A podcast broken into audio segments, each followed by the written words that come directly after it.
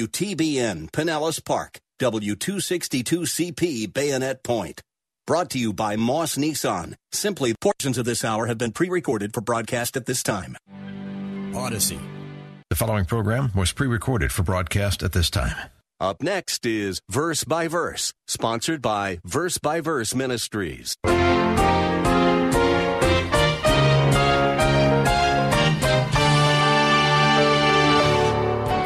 Now, folks, I, I say that because I, I believe that, that a lot of us pray for unsaved but have never thought about why. That ought to be the highest motivation. And that, and that fulfills the spirit of what Jesus was saying. Pray to the Father, hallowed be your name. Not those words, but pray for others to hallow his name.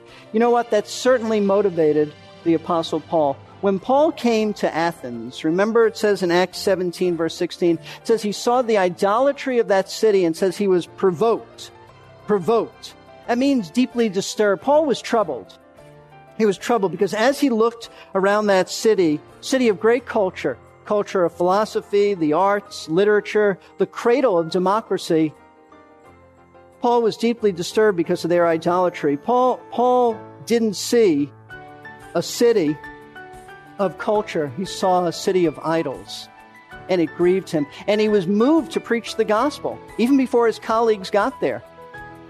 That's what, what moved Paul. Paul didn't see Athens as simply a city of lost people. He saw, he saw it as a city in which God's name was not being hallowed by these lost people. Good morning and welcome to Verse by Verse. We're glad you could join us today. We're about to launch into the final third of pastor teacher Steve Kreloff's second lesson on the Lord's Prayer. It's a six message series which will give us a deeper understanding of this perfect model prayer that is recorded in Matthew chapter 6. Since 1981, Pastor Steve has ministered and taught at Lakeside Community Chapel in Clearwater, Florida. God has blessed his ministry, and Verse by Verse Ministries is our tool for sharing Pastor Steve's clear, expository teaching with a greater audience. Pastor Steve has been teaching on the Lord's Prayer. While our main text has been in Matthew chapter 6, let's get ready to turn now to 1 Timothy chapter 6 verse 1 as we begin our class today. Let's be ready if possible to take notes and to follow along in our own Bibles. Pastor Steve is sharing some thoughts on the idea of hallowing or making holy God's name. When we say, Hallowed be your name, we are really making a commitment to be obedient to Him and live lives that glorify Him. Let's listen now as Pastor Steve explains. 1 Timothy 6 1. I want you to know, whether you realize it or not, an unsaved world is looking at you. How you behave in your home, you think it's uh, just between my wife and myself, just between my husband and myself. No, no, it's not. It's not. You think what I do at work, that's only between the Lord and me. No, it's not. Look at 1 Timothy 6 1. All who are under the yoke as slaves are to regard their own masters as worthy of all honor, so that, here's the reason, so that the name of God and our doctrine will not be spoken against. Slaves were to treat their masters, respond properly, respectfully, submissively, so that, he says, the name of God and what we teach would not be spoken against. Now, we don't live in a culture of slaves, but we do live in a culture of employees to employers. How you conduct yourself at work has a direct bearing on whether God's name is honored or not. If you're lazy, you don't put in enough hours, if you criticize all the time, if you have a bad attitude, if you don't listen to your boss, if you, a, a number of things, whatever it is, if, if you don't behave properly at work, then others, unsaved, are not going to hallow God's name. Their, their attitude is going to be, well, if he's a Christian and he has that kind of attitude, I'm not interested in hearing about his faith. If he's not honest, if he doesn't have integrity, why do I want to hear about his faith? What, what good does it do? It's nothing. And so God's name is not hallowed. Two books over. Titus chapter 2. Look how practical this, this gets. Titus 2, beginning at verse 3. Older women. Now notice he didn't say old women, folks. He said older women. I don't know what that exactly means. But it means that, I know this, it means that It's an older woman, older than somebody. Mature women, likewise, are to be reverent in their behavior, not malicious gossips, nor enslaved to much wine, teaching what is good, so that they may encourage the young women to love their husbands, love their children, to be sensible, pure, workers at home, kind, being subject to their own husbands, so that the word of God will not be dishonored. How a Christian woman behaves in her home, how she conducts her life, how she ha- handles her marriage, the way she raises her children, how she responds to her husband, all have a bearing on whether God is honored or, or dishonored, whether he's hallowed or not hallowed. So please don't think that whatever goes on in your life doesn't really affect other people. It does. More importantly, it affects God. It has far reaching implications. You cannot sin in a vacuum. Whatever, wherever you fall in your life, wherever I fall, it affects God's name being hallowed. And so if we know this, then how should we be praying? If we know this, how should we be praying? First of all, we should be praying for our own personal holiness. There are things in our lives that need to be right. Praying for our own holiness to hallow God's name in our own lives and so others would also hallow his name. It also means we pray for the holiness of other Christians. Where we see other Christians not living the way they should, we have a responsibility to pray that they would. And we need to be very specific. And that means we are tangible, we are specific in asking God to help these believers to obey Him in the various areas of life, like marriage, work, the way we handle stress, adversity, moral purity, the way we speak to people that will be gracious and kind and patient with our words, financial dealings, honesty. Now, let me just open my heart for a moment to you and, and, tell you how, how one way that I am personally praying for some believers in our church to hallow God's name. Uh, I try never to take advantage of the, the pulpit. I don't want to uh, use it as a bully pulpit, but I think this is very applicable, and I never want to force something, but I think that this that this is very pertinent, and I know I have your attention. I know that. I realize that some folks in our church have had a difficult time recently with some of the music we've been singing. But the songs that we've been singing, if you look at the words, have some of the most biblical praise and worship music we have ever sung at Lakeside. And I can say that dogmatically because I've been here for many, many years. And that's precisely why we sing these songs. We sing them, note this, not to cater to an age group. We sing to hallow God's name, to worship our glorious God with music that treats him as the exalted one that he is. You see, contrary to what some people might think, singing in the church has absolutely nothing, catch this, nothing to do with the kind of music we like or we prefer. It has nothing to do with music we're comfortable with, music we uh, were raised listening to. It is absolutely irrelevant. It has nothing to do with whether a song is contemporary or whether it was written over a hundred years ago. All of that is irrelevant. Why? Because we don't sing for our benefit. We sing for the Lord, we sing about the Lord, and we sing to the Lord. And I want to show you this in scripture. If you look at Ephesians chapter 5, Ephesians chapter 5, in context, Paul is saying to the Ephesians, he said, be filled with the Spirit, which means be obedient to the Word of God because this is the Spirit's book. Be, be filled with the Spirit. Be under His control. Let Him dominate you by obedience to the Word.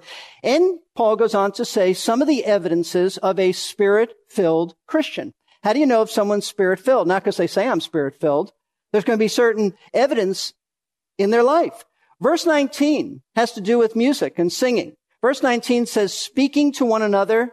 Note this, psalms and hymns and spiritual songs. Now let me stop here and say what Paul is saying. These are three um, and I'm not sure how distinct they always are, but there are some distinctions. These are three types of, of music that ought to be sung by God's people. Psalms would essentially mean scripture songs. The, the, Jewish people in the early church sang the Psalms of the Old Testament.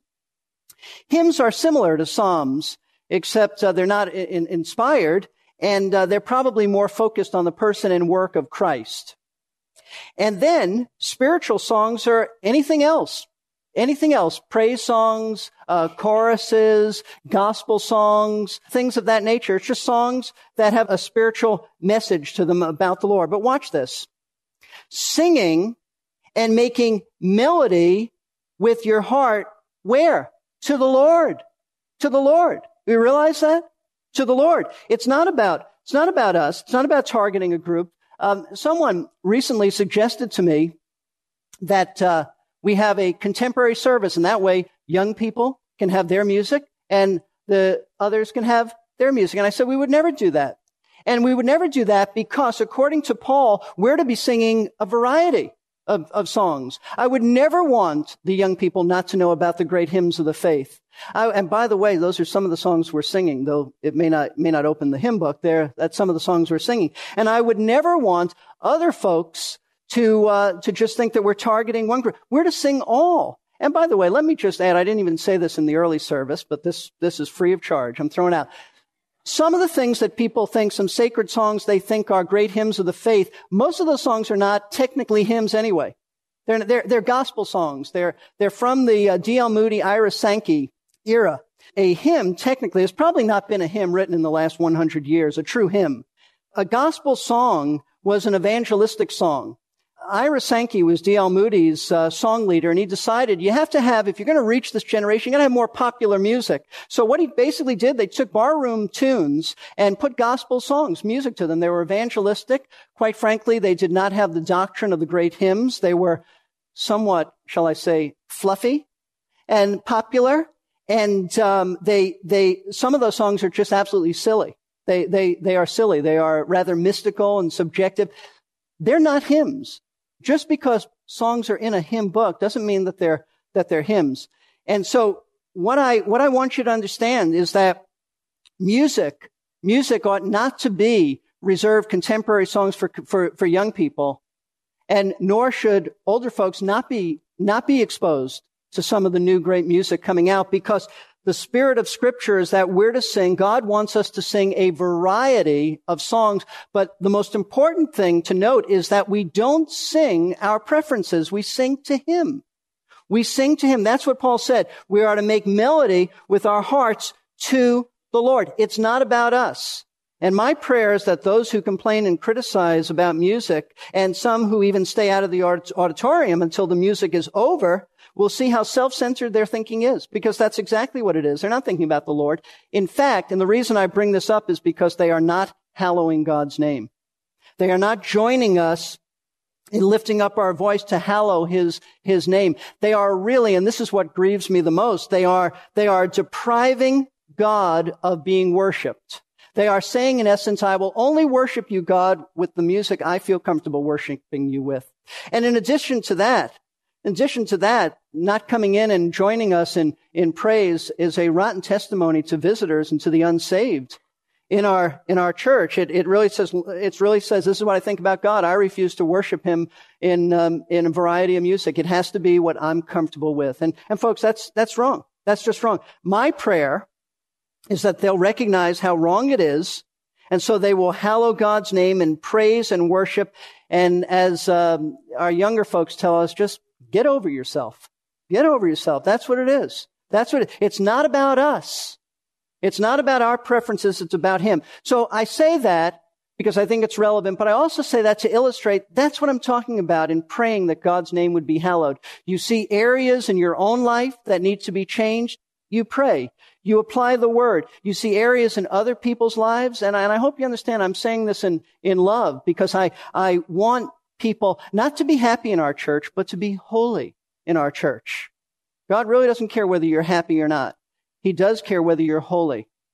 And holiness is what we ought to be praying for in the lives of, of people when we see things that are wrong. That's the spirit of what Jesus meant. Hallowed be your name. And so how we treat the Father with reverence and honor has an impact on how others revere his name. We, our testimony to a skeptical world would be, uh, he would be hallowed as we would enhance his reputation by obedience. May God be glorified. May his name be revered through our music. But not just our music. May he be glorified in our work and our leisure, in our successes and in our pain, in our relationships with others, and in our obedience to Him in every aspect of our daily lives. Say, if you've just tuned in, let us take a moment to introduce ourselves. You're listening to Verse by Verse. Pastor teacher Steve Kreloff is our instructor in this radio Bible class. Pastor Steve has been teaching at Lakeside Community Chapel in Clearwater, Florida for over 25 years. If you missed the start of class today, you have another opportunity and you can find it at our website, versebyverseradio.org. You can listen to the program again or sign up for our free podcasting service. That's versebyverseradio.org. You may also want to sign up for our complimentary newsletter while you're visiting the website. Today's class is the third part of a longer message on the Lord's Prayer. If you'd like to hear the entire message all at once, you can order a cassette or an audio CD. Just call us at 727 441 1714. Please leave your name and a number, and we'll return your call during weekday office hours. That number again is 727 441 1714. As we've already said, Jesus taught us to pray that God's name would be hallowed. How did Jesus apply that in his own life?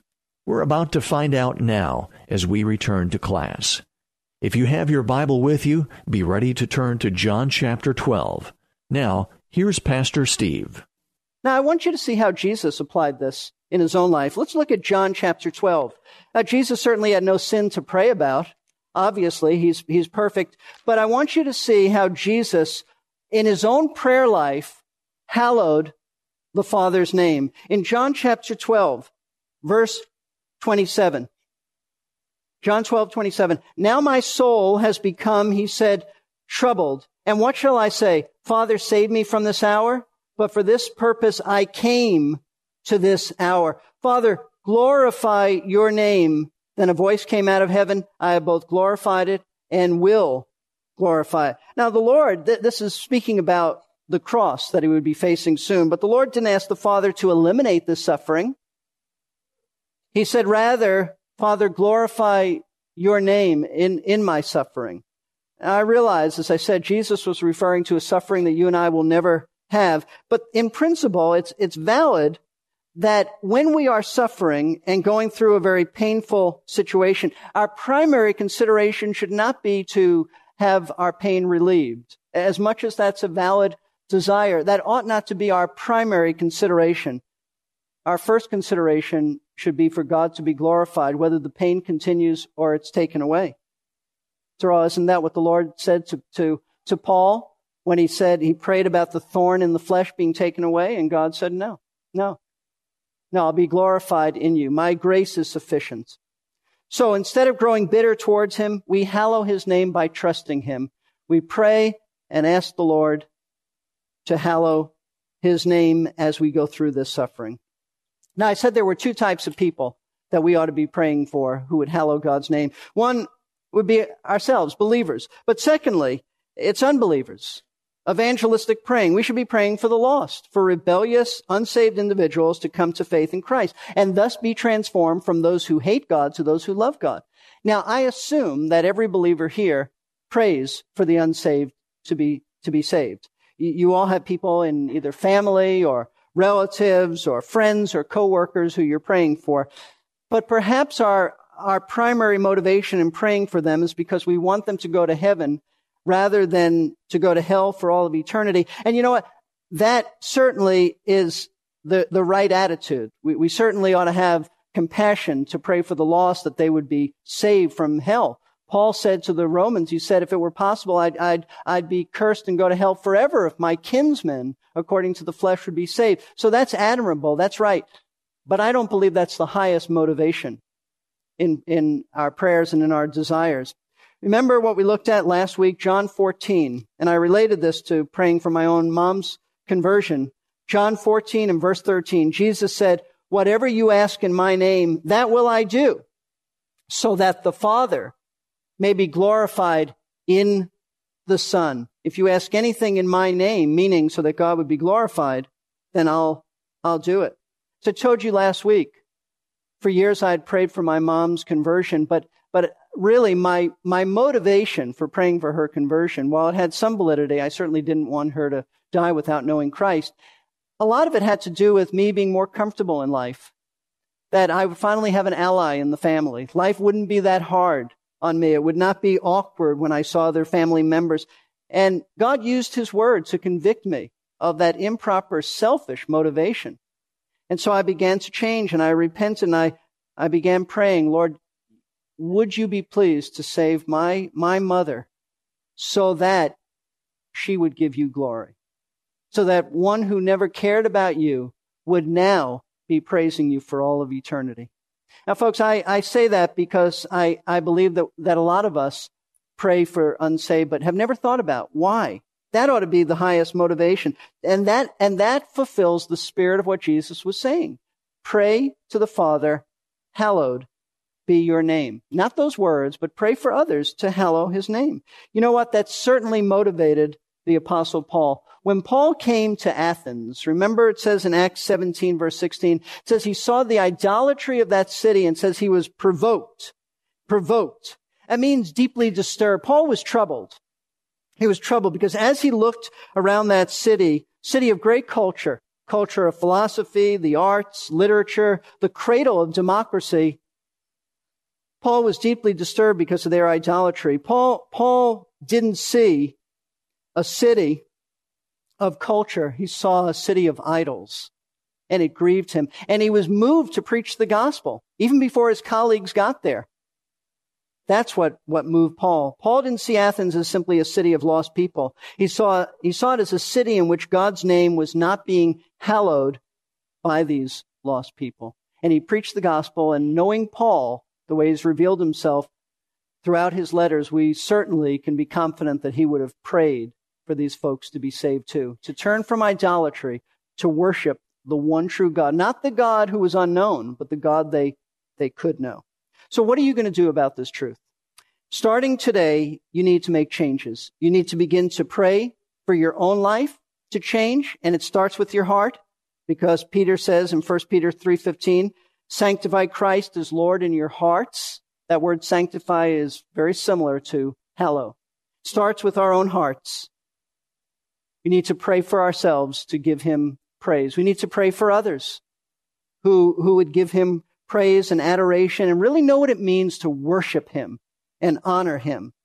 And we need to be praying for unbelievers to come to faith to Christ for the right motives. And if you're still not a believer, then I say to you something maybe a little different than we normally say. I say to you, you ought to come to Christ because he's the glorious God. You ought to come to him for his sake not primarily for you to escape from hell. You ought to come to him because he made you. He desires that you trust him. And you ought to come to him because he's worthy of all the praise and honor that you could possibly give to him. When we pray that God's name would be hallowed, we're also expressing our desire to live holy lives and asking for his help. Because for Him to be honored, we need to honor Him ourselves. If you've never placed your faith in the Lord Jesus Christ, then that's the essential first step in bringing honor to Him. Then, at the same time, we're asking that the Spirit would move others to do the same. You've been listening to Verse by Verse, a radio Bible class taught by pastor teacher Steve Kreloff of Lakeside Community Chapel in Clearwater, Florida. If you're ever in the Clearwater area on a Sunday morning, we would love to meet you. Lakeside is located at 1893 Sunset Point Road. That is halfway between U.S. Highway 19 and the beach. If you would like to listen to today's class again, please visit our website, versebyverseradio.org. That's versebyverseradio.org. While you're browsing the website, we invite you to take a moment to sign up for our complimentary newsletter. If you want to have an audio CD or a cassette of the entire message, you can order it by calling 727 441 1714. Leave your name and a phone number, and we'll return your call during weekday office hours. That number again is 727 441 1714. We are so glad you could be part of our class today. There is still a lot more to learn about the Lord's Prayer.